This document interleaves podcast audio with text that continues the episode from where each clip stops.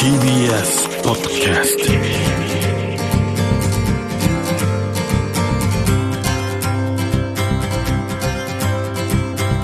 トおはようございます。石川みです。日曜日のこの時間関東2000個の酪農家の皆さんの協力でお送りするこの番組。絞りたての話題をお届けします。石川み Dairy Life デイリーライフをお聞きの皆さんおはようございます千葉県八千代市鴨牧場の鴨です。よろしくお願いします、えー、来週11月3日文化の日に、えー、東京の豊洲公園でワクワクモーモー牧場豊洲に牛がやってくるというイベントを開催します。今実は我々酪農家を取り巻く環境は非常に厳しい状況になってます。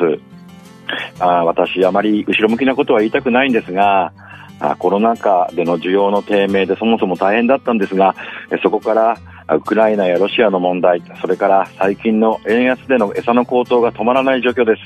酪農、業は売上に対する餌のコストの占める割合がとても高い産業なのでとても苦労しているというのが今の実情です。残念ながら私の周りでも廃業してせざるを得ない酪農、家の仲間が増えているというような状況があります、えっと、そんな中だからこそ私たちとしてはですね消費者の皆さんに酪農という産業それから牛乳の価値というものを改めてぜひ知っていただきたいという思いを込めてこのイベントの開催をすることにいたしました。実際に会場ではこれは十数年ぶりになるんですが実際の生きた親牛1頭それから可愛い赤ちゃん牛2頭をですね。連れて皆さんに見ていただきたいと思っています。その他にも搾乳ロボットといいますか人形の牛を持っていってですねそこで搾乳の体験をしていただこうというふうに思っています。それから普段牛たちが食べている餌の展示たくさんしますので匂いを嗅いだり少し酪農家気分になってもらえると嬉しいなと思います。クイズラリーのコーナーなんかも用意しておりますので楽しい牛乳グッズなんかの商品もありますからぜひ遊びに来てもらえると嬉しいと思います。当日連れて行く牛なんですが実はうちの牛鴨牧場の牛たちがあ皆さんを待っているということになります。え、ー、と普段私たちと一緒に牧場でお仕事をしている本当に普通の牛です。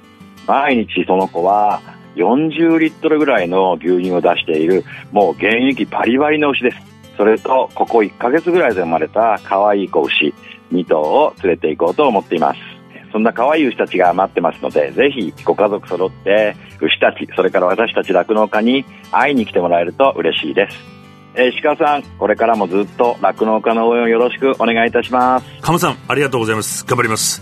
こう、海が見える豊洲の公園に、鴨さんの牧場の赤ちゃん牛が来るということで。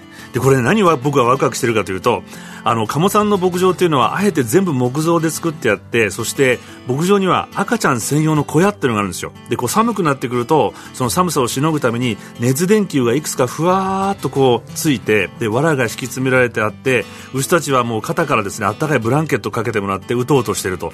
本当にね、その中に入ると、おとぎ話の中みたいな小屋なんですよね。で、こうやって優しく可愛がられて育っている子牛たち、赤ちゃん牛を肌で感じられる。チャンスなのでこれぜひね体験していただきたいと思うんですけれども。で他にもこうビジョンカーの大画面で北海道と宮崎県の牧場の様子を生で見学するオンライン牧場体験とか先日この番組に来ていただきましたミルクマイスター高砂さん力作あのミルクのケビンザ・ムービーの上映もあります。でですねこう僕がやっぱおすすめするのはちらっと鴨さんも言ってましたクイズラリーですね。これ子供持つまで知らなかったんですけど、子供これ大好きじゃないですか。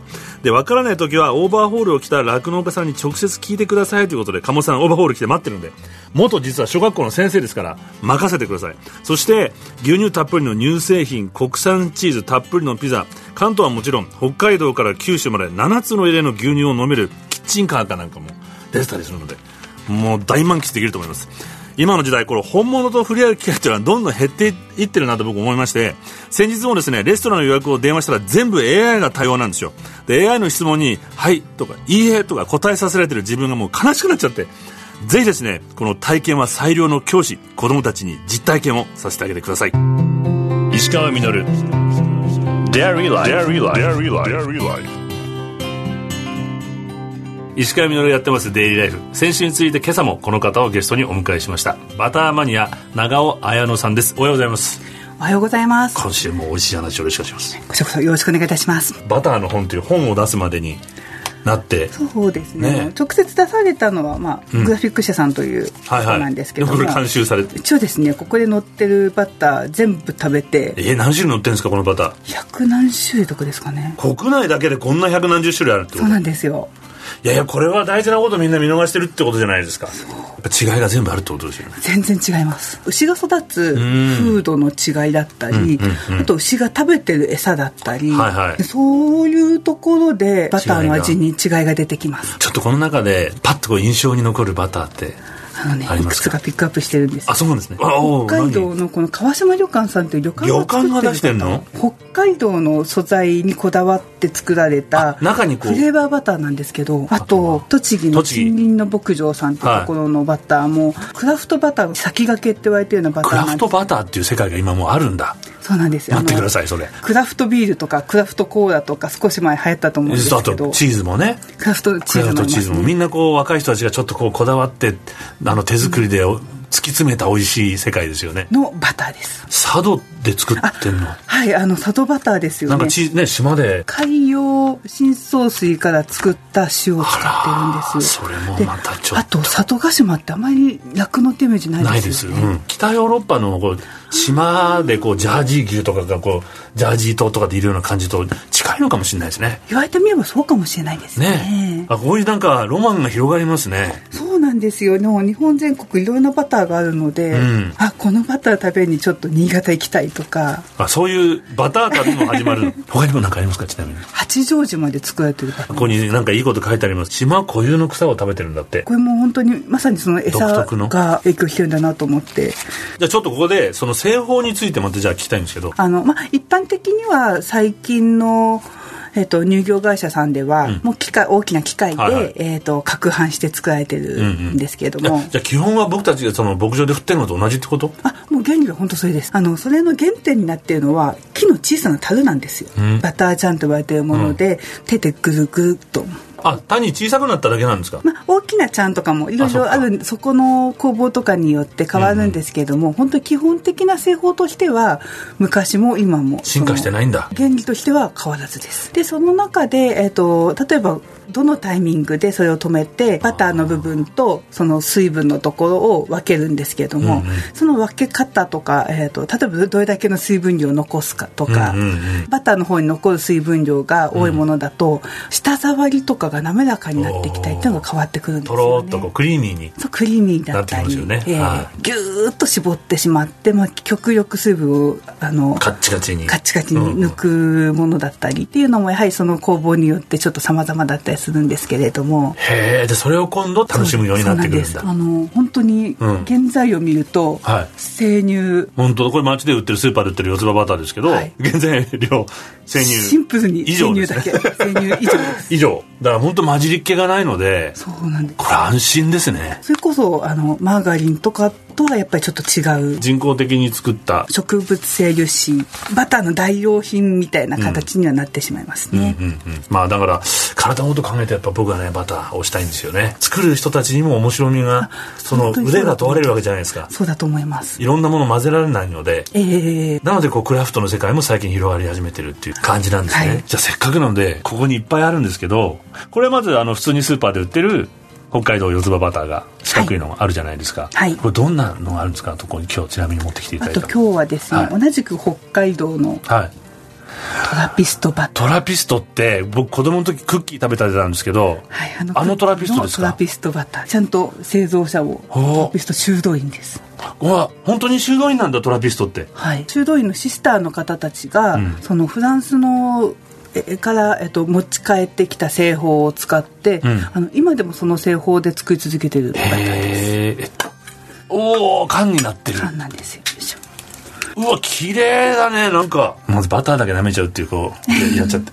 あーうまい。かなりこれクリームそうなんです。すごくクリーミーで。あのちょっとソフトクリームに近いぐらいの香りがします。いやこれこのまま舐めちゃいますね。そうなんですよ、ね。バターだけでしっかり美味しくって。ちょっとパンチ。はい、今日あのバゲットを用意してもらったんで、うまい。小麦のまた甘さがこう生きるというか。そうですね、あのバゲットってあのバターを使ってないパンなのでバターを楽しんでいただくためにはぜひバゲットと私は。これもうもうこの時点で止まんないっすよ。まだまだお聞きしたいこと尽きないんですが時間となってしまいました。長尾さんには来週もご出演していただきます。石川稔デイリーライフ。先週に続きバターマニア長尾綾乃さんをお迎えしました。ありがとうございました。ありがとうございました。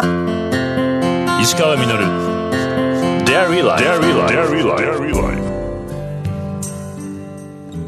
石川稔がやってまいりました。デイリーライフこの番組では皆さんからのメッセージをお待ちしています。メールアドレスはミルクアットマーク TBS.CO.JP ですさらに今週のゲストバターマニア長尾綾乃さんが食レポを担当したバターの本を2名様にプレゼントいたします。受付は11月9日まで。応募方法などは番組ホームページ番組ツイッターをご覧ください。よろしくお願いします。メールをいただいております。これは鹿児島市からです。ナースさんありがとうございます。保育園の運動会での競技に大きくなったら何になるというのがありました。親と一緒にトラックを走りながら途中で将来なりたい職業の格好に仮装してゴールするというのがあったんですよ。私は看護師さんの格好をして走りました。そしてそれから20年近く経って実際に看護師になりました。その競技の後その格好のまま撮った集合写真がありますがみんな多彩な格好で面白いですよ。実際にその職業に就く子はあまり多くないですけどね。小学校の時の運動会は午前中の休憩時間に牛乳が出たんですがその牛乳が妙に美味しかったのが印象的。いつも給食で飲んでる牛乳と同じもののはずなのに。なぜかな。こういう思い出って残ってますよね。残ってるとまたこう次がね楽しくなってくるんですけど。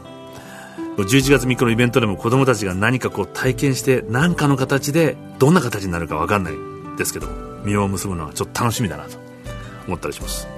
ナースさんがね言う通り同窓会に行ったりするとこう子供の頃のままらしいそのまんま職業にこうついてらっしゃる人とあるいはこうああ本当はそういう人だったんだと確かにそういう一面あるよねっていうことをこう姿で見せてくれる人もいたりしてすごく多様で僕は面白いなと。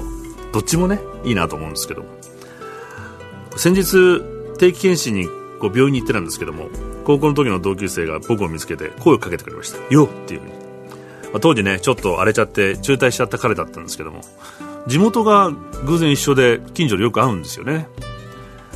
その後彼高校卒業した後は病気を抱えながら転職もすごく多くて最近どう？ってこう聞いてみたんですけども働いていた蕎麦屋が閉店して無職だよと。お袋も心配だからさ今はのんびりして面倒見てるよ。